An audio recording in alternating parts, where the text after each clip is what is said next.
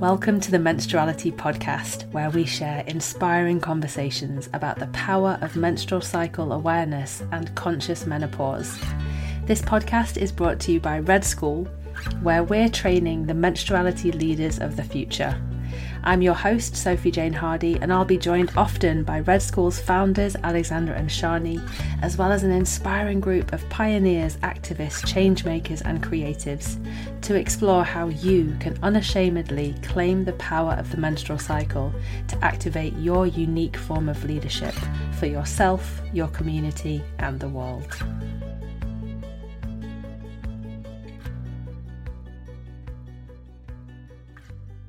Hey, welcome back to the Menstruality Podcast. Thank you so much for tuning in today if you're new here, and also if you're part of the community who regularly listens. Your time is precious, and I never take it for granted that you're giving your time to receive these conversations, and I'm just so grateful to have you here. Today, we're picking up an important thread that we've been weaving through the podcast since the beginning: queer menstruality. So last year, I spoke with Adele Bates about LGBTQ menstruality and what it's like to bleed together as a couple. And actually, a couple of weeks ago, we had an episode with Gemma and Sophia exploring going through menopause together as a lesbian couple. And a couple of months ago, I chatted with Abby Denyer Buick, who's one of the Red School leadership mentors, about menstruating as a person with a queer identity and how we can all work together to create a culture of belonging in the menstruality world. And that would actually be a great episode to go back to if you haven't listened to it yet and you want to explore this topic in more depth. But today, Abby and I are back, and this time we're in conversation with the brilliant Lottie Randomly, who graduated from the Red School Menstruality Leadership Programme in 2012. They're a facilitator, an educator, activist, writer and mentor with a background in mental health work and resilience building. They're also a ceremonialist with a special interest in funerals, and they're especially drawn to the inner landscapes that people often fear passing through, such as menstruation, menopause, as well as death and grief. And today we're looking to expand some of the concepts around menstruality and share some different ways to think about this whole menstrual cycle world, which include all people who menstruate or have had a cycle in the past, as well as people who don't. And it's all in the name of belonging, which is right bang at the heart of all of this menstruality work. So some of the themes we explore include how the practice of menstrual cycle awareness naturally brings up questions and personal exploration around the identities that we're holding, how to expand the conversation around the menstrual cycle to include the experiences of all people with cycles, including non-binary and gender-expansive people, and the idea of menstrual normativity and the harmful impacts that it has, particularly around the unsaid assumptions around the menstrual cycle and menopause. And just a quick note before we begin, I use the term cis-het towards the beginning of the conversation, and I wanted to explain what it stands for in case you don't know, because it stands for cisgender heterosexual. My gender identity as a woman corresponds to the identity I was assigned at birth, as opposed to transgender or trans, which is an umbrella term to describe people whose gender is not the same as or doesn't sit comfortably with the sex they were assigned at birth. So that's what cis-het is. All right, let's get started with Abby and Lottie.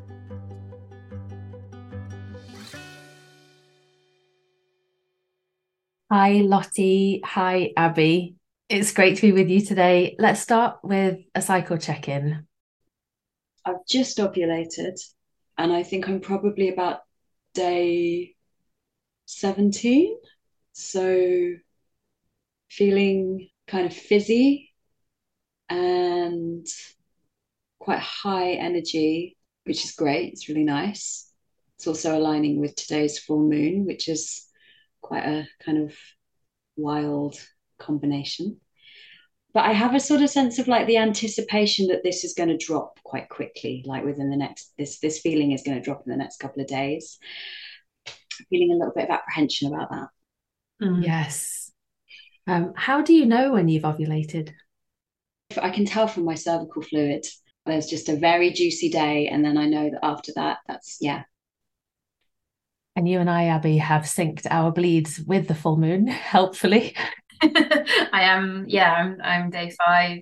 Yeah, and I am really aware of wanting this kind of, you know, I only bleed for, you know, 2 days. And so the temptation to leap out of kind of inner winter is always very strong. And I don't think it's helped by the full moon. I'm not going to take all the responsibility for like not doing it well. I'm going to blame the moon. That there is this kind of, you know, intensity, and I feel very in contact with that today. Yeah, clocking. I feel like I want to work this cycle with micro moments of inner winter each day in some way to really stay tethered and plugged in, because yeah, the unraveling is almost too easy. Yes. Wow, I relate so much to that. I've noticed I'm definitely in a momentum of filling every moment, because there is always something to do, and getting to the end of the day and feeling so spent that I just want to numb, because I'm full of feeling, but I have no energy to feel it all and to integrate it all and process it all. I'm so with you on those mini moments of winter throughout the day. I'm on day 3, so I'm there with you, Abby, and I wanted to share actually a tip for anyone that's looking after little people, because I was on day 2. No, was it day? I think it was day 1, and I picked up Artie from nursery, and I thought, I just want a bath. Like, I want a bath. Like, there must be a way to make this happen. So he's 2.5. And so I set him up with a pouring station next to the bath, which he does love to do. And then I poured myself a really hot bath. And for about 45 minutes, I managed to pull off being in that bath while he was pouring cold water on me, to be fair. So it wasn't all bliss. It can't be perfect. But it was a good tip for how to have a menstrual bath with a little person around. Amazing. Yeah, it was good. And I'm feeling good. I had a walk this morning. I put my blood into the river and had some time to reflect and like have a bit of actual inner winter receiving time, and it was good. So I wouldn't mind 4 more days of it, but I'll take what I got. It's good. I love your bath tip. Such a good idea. Very, very creative. And the place I'd love us to kick off, you know, there's so much we want to explore here, but a good place to start feels like talking about menstruality and identity. It was one of the themes that came up a lot in our conversation. And we see it time and time again in the people in our community, how as we go deeper with cycle awareness practice, it brings up questions about who we are and how we see ourselves in the world. And then these different points along the menstruality arc, menarche, you know, puberty, motherhood, if that's our path, menopause, you know, there are big identity questions at each point. So I sort of want to hand the mic over to you two and just say, yeah, how do you see menstruality shaking up our identities? And why is that important to explore? I mean, so full disclosure, when I saw this question, Sophie, I noticed myself feeling quite intimidated by it, in that, like, I wasn't fully sure how I could answer it, because it's huge. And it also, on a personal level, sort of taps into quite a few vulnerable places for me about identity and menstruality, and how my own menstruality practice has followed me through really quite big shifts in my own identity. And that when I first started to do this work, you know, I've been tracking my cycle since my mid to late 20s, and I'm 40 now. And as you both know, I trained at Red School in 2012. But I thought of myself as a cis woman. I approached myself as a cis woman in those early days of my practice. And then later on, actually during pregnancy, was when I really first started to question my own gender. Pregnancy was like the first time where I really came up sharp against, like, just how binarized the gender is, and people coming up to me and asking my oh, is it a boy or a girl, and that kind of stuff. And without kind of going too deep into the story, because it's a kind of big story in its own right,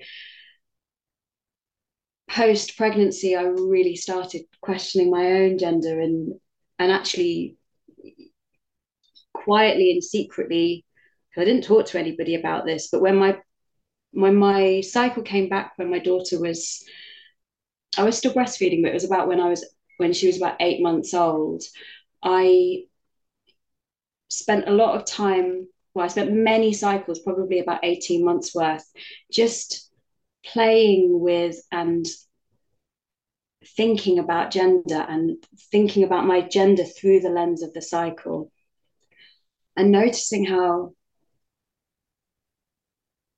my sense of myself changed quite significantly through the cycle, and not in predictable ways either, not in a kind of like, oh, rise of estrogen, feel more femme, like, yeah, not in the ways that you might expect. And after this kind of 18-month experiment, I realized that I felt so much more comfortable approaching myself as someone who was non-binary, or I sort of think of myself as gender liminal. I've dove in quite deep already, but I think, and I really would love to hear Abby's thoughts on this as well. Like, if there's one thing that working with my cycle has taught me, it's about change, and it's about how we change. And actually, we are these cyclical beings who are unraveling and unwinding in big and small ways. I don't know if that's really answered your question. And also, I always remember, Abby, what you said in the podcast episode with Sophia around, queerness and belonging, where you talked about menstruator as an identity. Mm. And that really struck a chord for me as well. Yeah.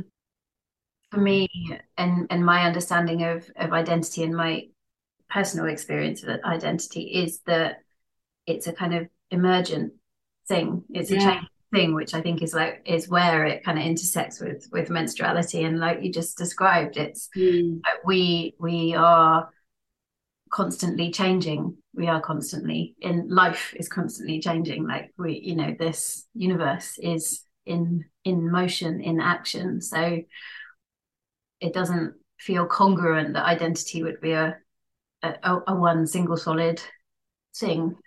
It just doesn't sort of make sense in my being, and I think that's where I felt like menstruator landed for me as an identity more than woman. I do identify I think I do identify as a like that, like as a cis woman, like that is in there. I don't not identify as that, maybe I say it like that, but I more solidly identify as a menstruator because it directly ties my identity into something that's fluctuating and changing and moving through different phases and stages, and allows for my complexity and the relationality with the rest of the world, that there is always this mutual transformation going on if I'm not tightly bound to something. Yeah. Because my experience of being tightly bound to things is that it keeps me separate from. And if I want to be woven into, and if I want to be in, if the menstrual cycle and menstruality weaves me into life and all of life's cycles, and I want to go with that and use that as my practice, then I need to let go into emergent identity. Wow. My mind is dancing with what you're saying here. I just want to tease out some of the things that you both brought, and thank you both for sharing your personal experience with this, because it's such a gateway in. I feel like some of the themes that you named there are how menstruality, or our connection with our cycles, is a gateway to being with the truth of how things are always changing, the truth of how things are always emerging. Mm. And it points to why it's such a radical act for us to be turning in and tuning in and understanding how we're feeling on each day as our cycles are changing in a world that wants to create linear structure and systems that absolutely might make things organized, but they trap people and they box people in and they cause harm often. Wow. So this riding off menstruality is a gateway into this the more than human world that doesn't box anything into anything, because it doesn't, there aren't concepts. There's lifing itself. Yeah. Where this is taking me now is to look at the term queer and queering, because it feels like from where I'm sitting, which is as a cis het woman, and I haven't done a lot of questioning of that identity, although these conversations do spark it in me, and there's churning going on. What I notice when I talk with queer folks or about queering the cycle or queer ecology and all of the fascinating things we talk about, is queerness seems very connected to this being with life as it actually is, rather than trying to box things and the verb to queering things just feels so in my body. It feels just, it's so cozy and comfortable and playful. I think I just want to start by saying that queer theory emerged out of post-structuralism, and fundamentally it was around challenge. Queer theory emerged to challenge essentialized views of gender and sexuality, but as the years have gone by and theorists have taken it off in different directions, it's kind of moved out into lots of different areas of life, and for me it's about just undoing those binaries that we kind of sometimes hold ourselves in lots of different areas of life. And I've talked to you about both about this before, but a really beautiful way of describing it that I've been kind of thinking about and working with recently is, and this is not my terminology, this is I'll say where it's from in a moment, but that queering is the sensation of dominance being destabilized. Oh, can you say that again, Lottie? Queering as the sensation of dominance being destabilized. Mm. And I love that. I really love the invitation in that, and the curiosity and the playfulness. And I want to say that way of describing it I came across, and I'm part of this really lovely Discord server that's run by somebody called Sharon Arnold, who's a brilliant writer and curator. And they run a Discord server called Beyond the Altar. And every month we take a different theme and do some reading around it. And on the queer month, someone just summarised it like this. And it's just, I just love it. I just think it's just such a neat way of describing the act of queering and the feeling of queering. Yeah, I really get that in a cellular remembering kind of way, very much like the menstrual work, where it's like, oh yeah, I didn't know this, but I know this. And I think I like to play with the verb to queer and queering, and what it means to me to hold a queer identity is, again, it's a bit similar to the sort of menstruator identity, in that it allows for emergence and it allows for change and it allows for evolution, and mainly it allows for curiosity and questioning. You know, I like this sort of overlap of queering and querying. Yeah. how they're so sort of it's just like, and it felt like a comfortable place to land in as someone who just has always questioned everything, you know, to be that annoying kid of just like, yeah, but why? And some of it I recognise is part of my neurodivergent ways of not wanting to do anything in the way that anyone else is doing anything, which is exhausting and fine, and I embrace it as well. And I really feel the power of questioning, you know, not that it's not even that things have to be different to queer them. It's just to go, oh, that's curious. I wonder why that is that way, that we just get into a process of more exploration and we don't have to, that we ask more questions than we find answers. I'm very grateful for your curiosity and your question asking, and I'm aware that it is exhausting. And for people who are edge walking here and expanding what's possible, there is a lot of an emotional labor that's going on. And I'm incredibly grateful for it and want to play my part in it too, because the truth is that people are really hurting. That's what I come back to. For me, the focus of our menstruality work is to create belonging for each of us, to feel like we belong in ourselves, we belong here, we belong where we are.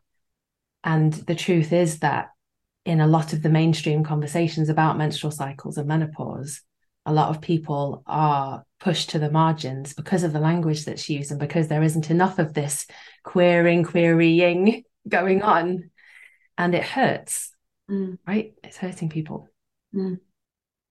I feel kind of personally touched of the acknowledgement of the sort of labouring, and to also, to really acknowledge that there is a mainstream menstruality movement. I don't know, I've got an image of a particular road or a particular kind of container, and that if we can ask more questions and include more people, then we get to widen and broaden that. And I think, as we talked about in our previous conversation as well, the thing around, if belonging is this seed at the heart of this work and the sort of self-intimacy and the trusting and knowing and permission, then that can't be something that is only available to a certain group of people. If it's really about belonging, then it's about everybody. That's what I love about the term belonging. There is no awakening, or whatever word we want to use, without all of us being part of it. And I think that's where menstruality takes me. That's where it's taken me this month in my bleed, is remembering how completely interconnected I am with everyone and everything, and how freaking messy that is, you know. Yeah, it's not this like sitting on a meditation cushion version of oneness. No, I'm deeply connected to people I completely disagree with, and that's uncomfortable and difficult. And what my menstrual cycle is teaching me is how to be with that discomfort and difficulty and trust the belonging that is there, because it is there for sure. I love the way Alok feels into this with their poetry.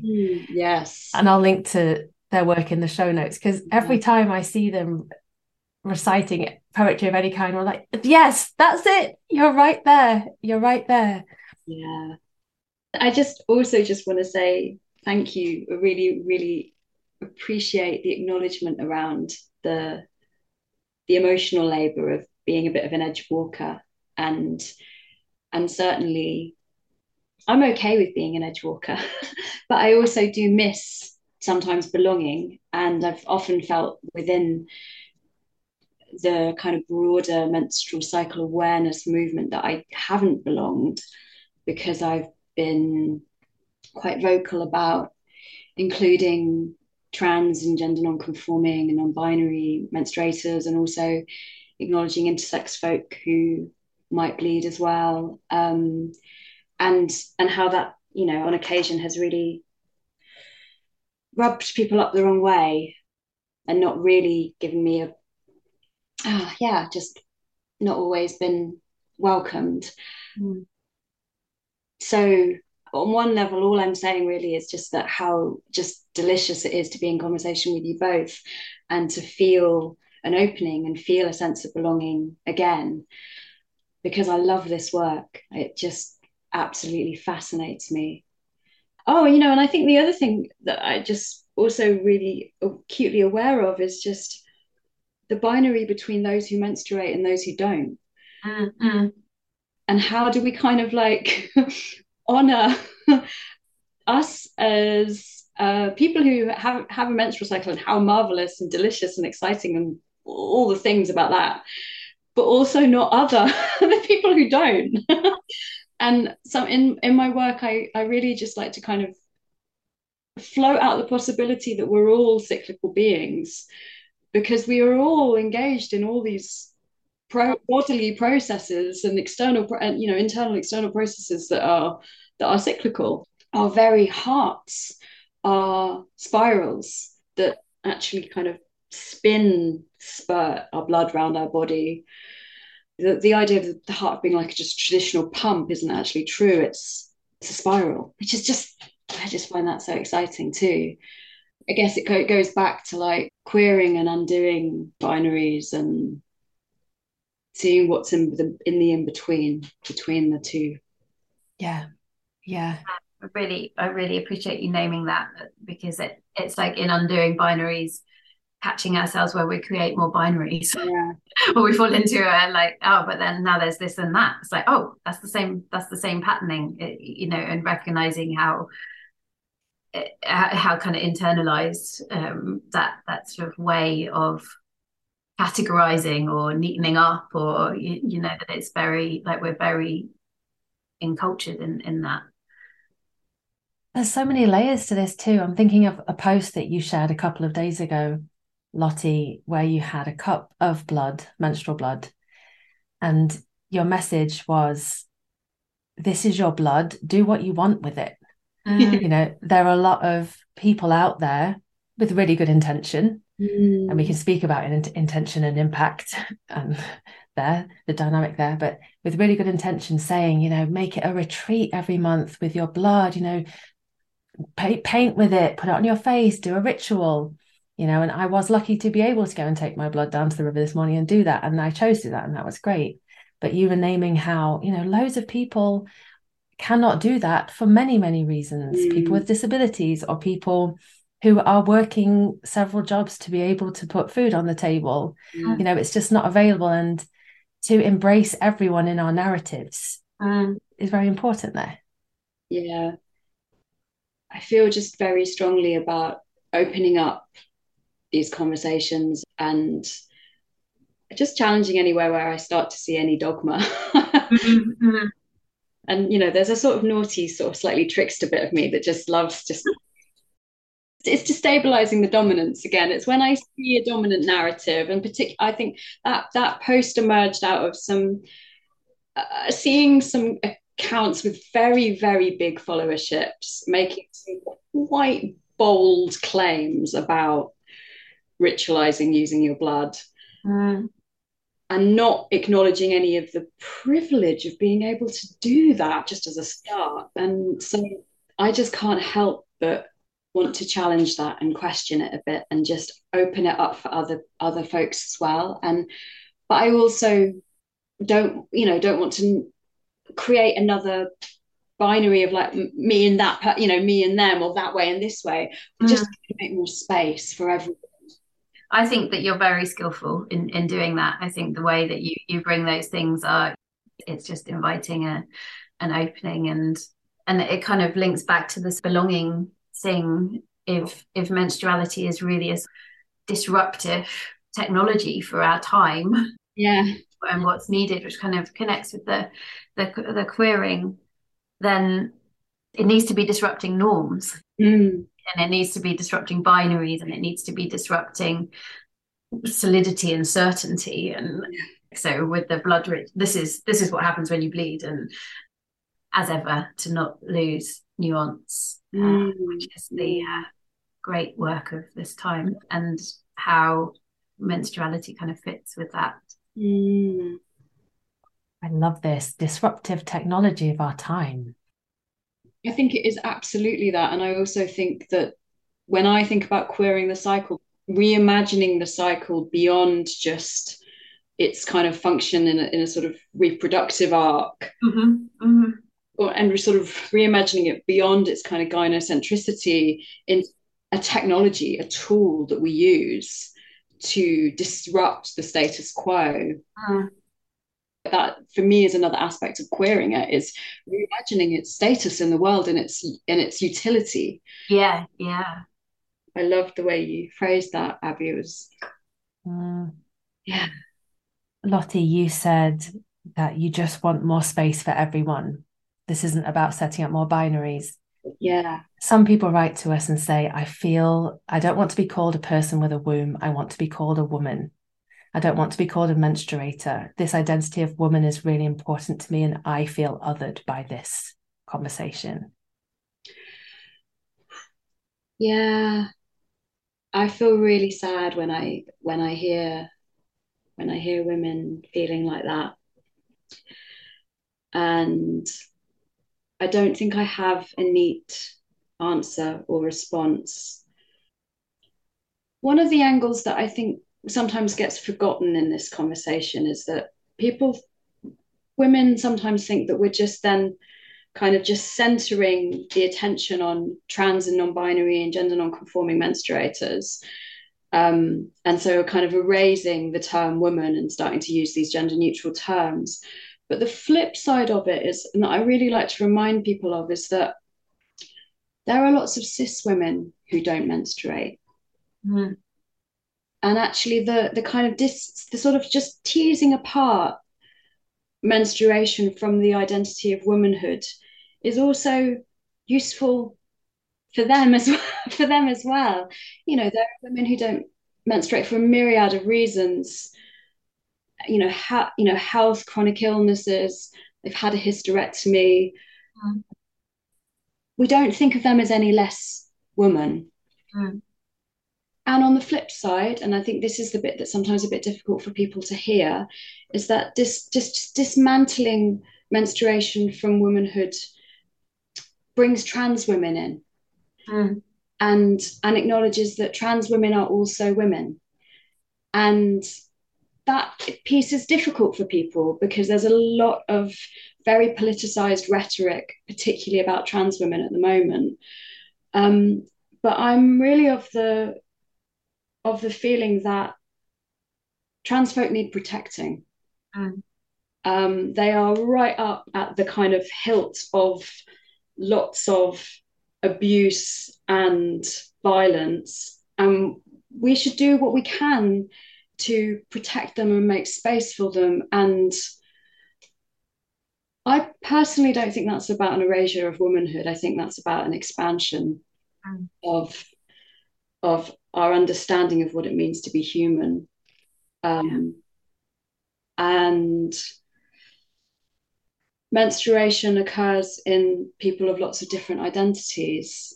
That doesn't mean that you can't be a woman who menstruates and that be part of your identity. Anyway, I'm sure there'll be people listening who'll think that's an inadequate response, and there's lots more to say, but I feel like those are the kind of keystone things that I think about when I'm in that, when I hear that conversation. Yeah, thank you, Lottie. It's also when you widen our lens on what it is to be human and humanhood, and that also feels like an aspect of queering to me, because it's kind of bringing it back to, like you talked earlier about, the binary of menstruators and non-menstruators, and shutting them out of cyclical life. It's like if we're widening the lens on what it is to be human and what it is to hold evolving identities and complexity, and to be these like, wow, who are you and what are you about, and who are you and what are you about, and to have this like alive engagement. Yeah, it just feels like it makes a world that's way more colourful, that we value so many different people's experience of being here. And that somehow that brings us into much closer contact with nature, with more than human, with complexity in the kind of ecological sense of it, because there's something about human-centric kind of dominance as another pattern of dominance. Mm. and how that kind of comes into the menstrual normativity work as well, that it's like, yeah, this is what humans do. This is what human women do. It's like everything's getting like tighter and tighter and tighter. And it's like, can we just kind of open all of it into humans, to nature, to interweaving? As if on cue, my dog just entered the room. It was like, I am here, more than human.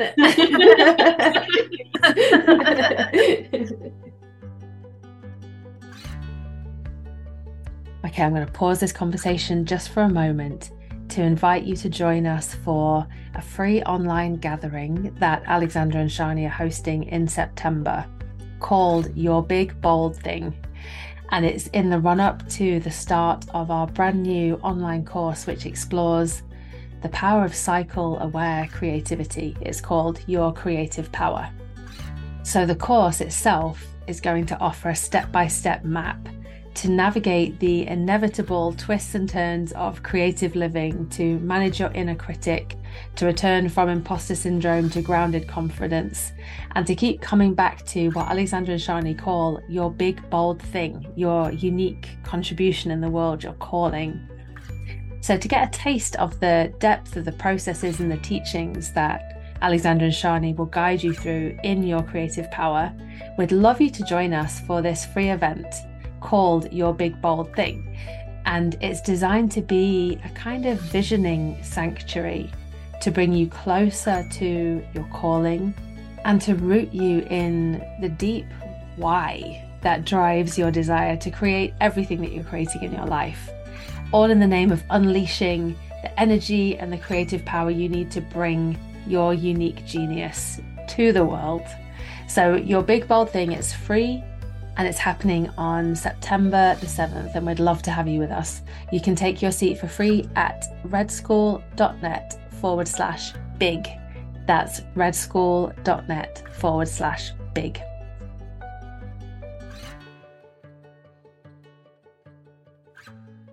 One of the things that is so wonderful about social media, which is often a very difficult place to hold nuance, basically verging on impossible, social media is furthering this polarization dramatically, isn't it?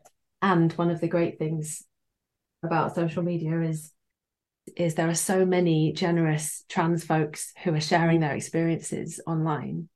And I'd say 7 years ago, I would have been one of the people concerned about the erasure of women.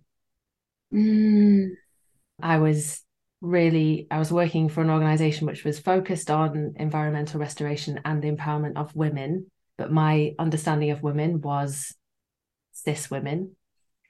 And I was in that dominant narrative totally. And then when conversations started to open up to me, I thought, just be quiet. We're doing something important here. Yeah. Because I felt that what we were doing was more important than a few people, quote unquote. And what I've come to learn, I'm so grateful for all the people I've learned from. What I've come to see is, as we've mentioned many times, there's no doing this work without all of us doing this work and without radical inclusion of everyone and every voice. And my point with the social media piece is, for anyone who's in a place of, I don't understand this, one of the things that can be so great to do is go and follow some people who are generously sharing their experience from their edge walking life, you know, as trans people. And we have in our episode, Abby, we put a link of several different people who are doing this, but I'll drop some links in. So for people to explore and understand and actually have human to human, I mean, it's not because it's through social media, but as close as we can get human to human moments with people. Yeah. Yeah, I mean, even before I started really questioning my approach to my identity, I was hanging out with queer and trans friends who were just doing this in like live time, and I'm just eternally grateful to them for being generous enough to just listening to my queries and quandaries and trying to figure it all out for myself. And I think that's why it's been easy for me to drop into this expansion other than it being, you know, my own personal approach to my identity, because I'm surrounded by those people on a day-to-day basis. And if you're not, it's different, isn't it? Those folks do seem like other. Mm. But I really hear what you're saying, Sophie. And I, you know, in terms of that feeling years and years ago that you described of like, can you just not complicate things? We're doing this work and it's really important. That's exactly it. Yeah. And people said that to me. People did, and I remember it well. And I really understand it, because there are radical feminists who have done really, really important work for us in terms of challenging patriarchy and creating new grounding for all of us to have equity and rights. And I understand why that older generation of feminists feel like we're kind of diluting things or complexifying things in a way that feels unnecessary. I do have compassion for that.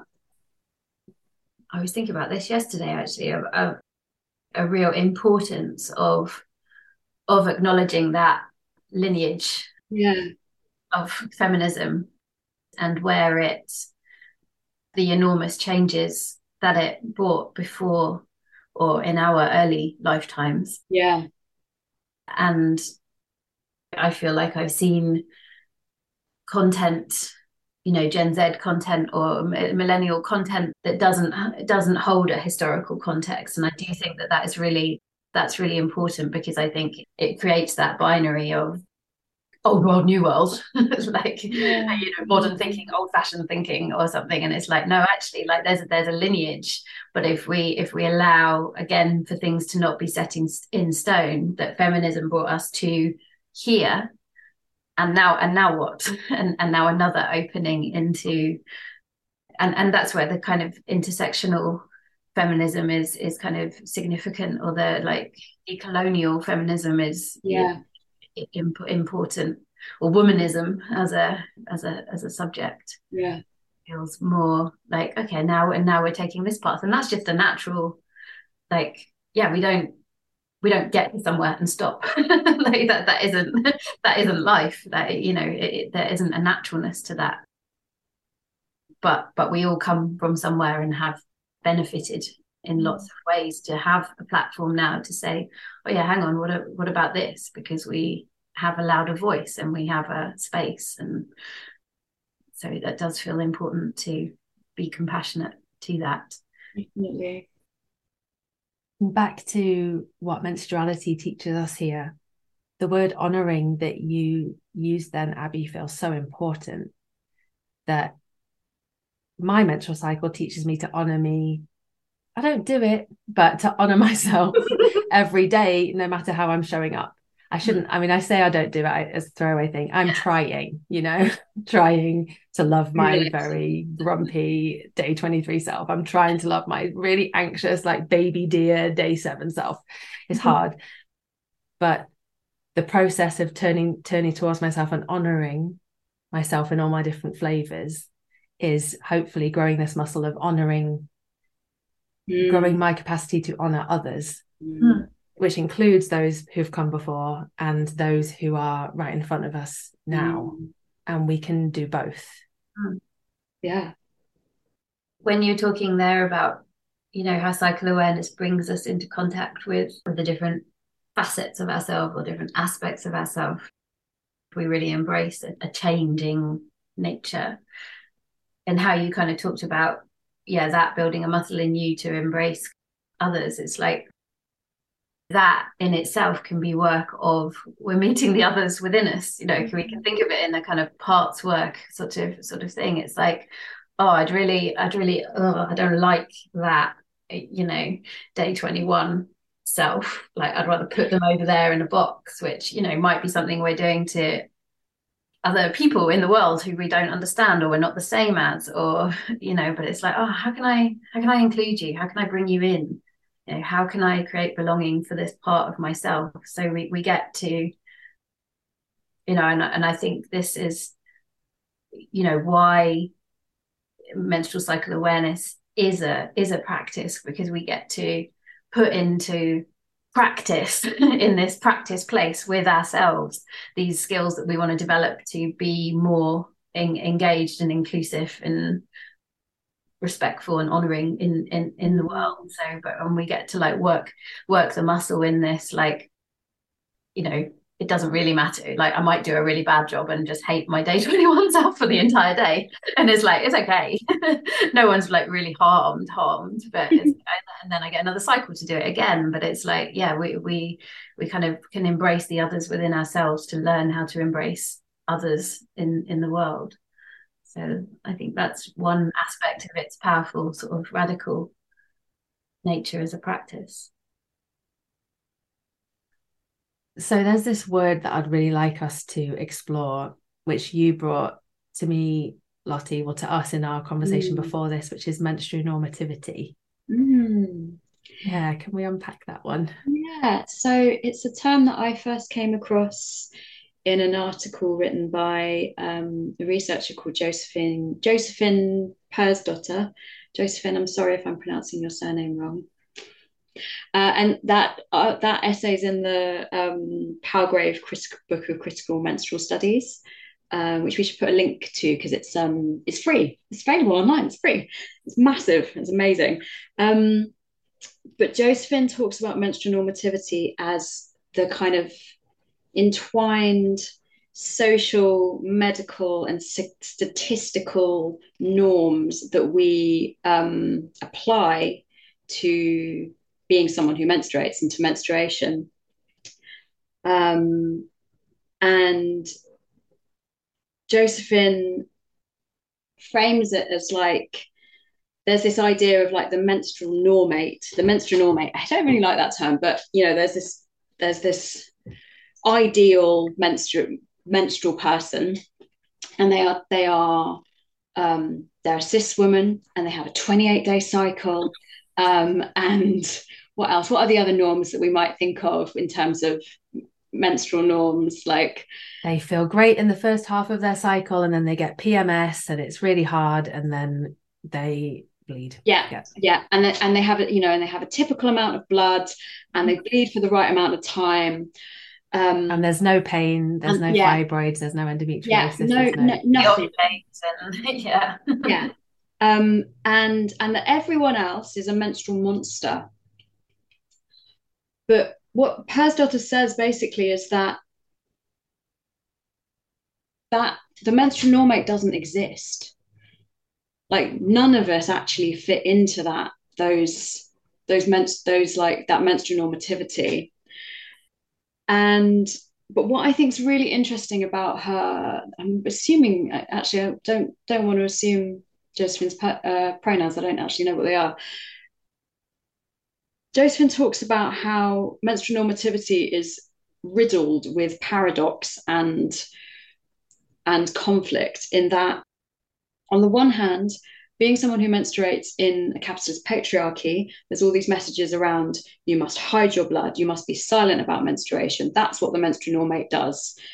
And on the flip side, that there's a sort of feminist ideology about, it's natural to bleed, let's talk about this. And all of us are existing within this dual normativities all of the time. And just how complicated that is. Oh, and then, there's also that women who don't menstruate are also considered menstrual monsters, because they're not performing correctly under menstrual normativity. And then trans and gender non-conforming folk are also menstrual monsters, because they're not performing the menstrual, the menstrual narratives that we're expected of. I guess one of the things that I think is really interesting about this idea, and I'm really looking forward to kind of playing with it and working with it more, is that, like, all of us are othered. Like, we are all othered by this paradox. And one of the things that I'm excited by is that I wonder how, perhaps for cis women who menstruate, grappling with menstrual normativity and the ways in which they are othered by these narratives could be a route into compassion for the other menstrual monsters amongst us. And I'm really interested in that, and it's kind of all I have to say about it at the moment, but I want to talk about it more with people. And the other piece to this is that I think we must be very, very careful within in the menstrual cycle awareness movement to not build in menstrual normativities. And I see that happening quite a lot. Usually it's not, you know, it's not intended to harm and it's not intentional, but, you know, we love certainty and we want something to cling to. But as Abby has so beautifully described throughout this podcast, like, life is fluid and complicated and messy, and so are our menstrual cycles. Yeah. And it brings you back to, I think about people moving through the Menstruality Leadership Programme, and more, and it's definitely like been a thing as the years have gone on, more and more people come in now and want to get it perfect. I think there is a thing to get perfect, that this is a model, and bleeding should be like this, and my rest should look like this, and then I should have these great like visions, and then I should know exactly what I'm doing, and then my summer should feel amazing. And, you know, all the time we're always bringing them back to the, you know, it's written in capital letters in Wild Power of like the big red rule. It's like your cycle experience is unique and belongs to you, and I think it's kind of, yeah, it's really important to always come back to that, and to broaden, and your menstrual experience as a trans man is your unique experience, and yours as a non-binary person is a, you know, that is a unique experience, and yours with fibroids or a chronic health condition or a disability or you know, whatever, like, it's so, they're all different. So like you say, this whole notion and these paradoxes completely trip us up. So I think it's a brilliant route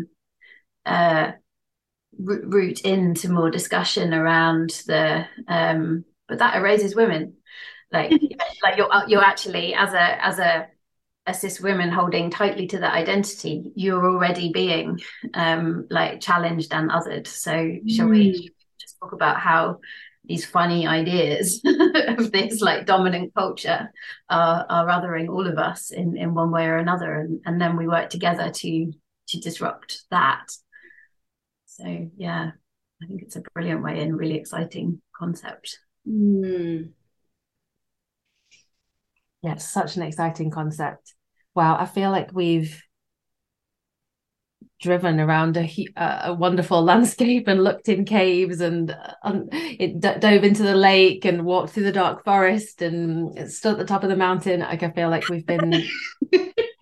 we've travelled so far in this conversation. We really have. We really have. And the themes I'm really present to as we draw to a close is how our menstrual cycle awareness is an invitation to embrace change on multiple levels, and to work to create belonging on multiple levels within us and within our world. And this inquiry around menstrual normativity and how we're being othered is such a potent doorway into these explorations. Thank you, you two. Oh, thank you. It's been rich and juicy. Thank you both. It's been really great. I've really, really enjoyed this. Just thank you so much for like being such great just companions in exploring these landscapes together. I just loved it. Yeah, it's very exciting to me to be having these conversations. Feels like there's more to be said. It definitely is. There's definitely, you know, I really hope we can come back and explore some of the angles that I know we wanted to talk about, but we haven't had time for. And I also think let's just honour that we've covered a lot of ground, as Sophie said. And for all our listeners, perhaps that's enough for today. It's enough to digest. Yeah. And I would love to hear, listeners, your thoughts about this, your questions, how this lands with you. And you can always write to me at sophie@redschool.net. I'd love to hear from you. I'd love to carry on the conversation. Yeah, and we'll carry on this conversation, to be continued. Yes. Yeah. Thanks, you too. Well, thank you.